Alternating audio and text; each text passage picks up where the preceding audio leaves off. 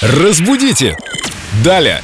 Виктория Полякова, наш культуролог и знаток русского языка, уже в студии. Хм, Вика, привет! Привет! Ты, наверное, самый белозубый культуролог и филолог, и вопрос тебе как раз связанный с гигиеной рта. Обожаю. Читаю инструкцию к ирригатору. Промыть межзубное пространство или межзубное, как правильно? Фея это зубная, а не зубная. Фея зубная, а пространство межзубное. И, кстати говоря, слово «ирригатор» пишется с двумя «р». Это тоже нужно запомнить. И начинается с буквы И. Да, совершенно верно. Раз уж мы заговорили о зубной теме, хочу сделать важное заявление. Щербинка между зубами которую мы все называем именно таким образом, вообще-то называется диастема. Запомните, пожалуйста.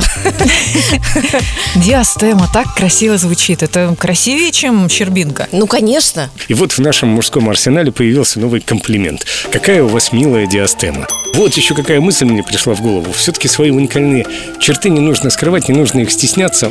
Может быть, подчеркивать, что тоже не очень нужно, но можно узнать, как это называется каким-нибудь красивым словом и говорить, это не щербинка, это диастема. Это моя фишка. Да, прекрасно. Мне очень нравится такое позиционирование.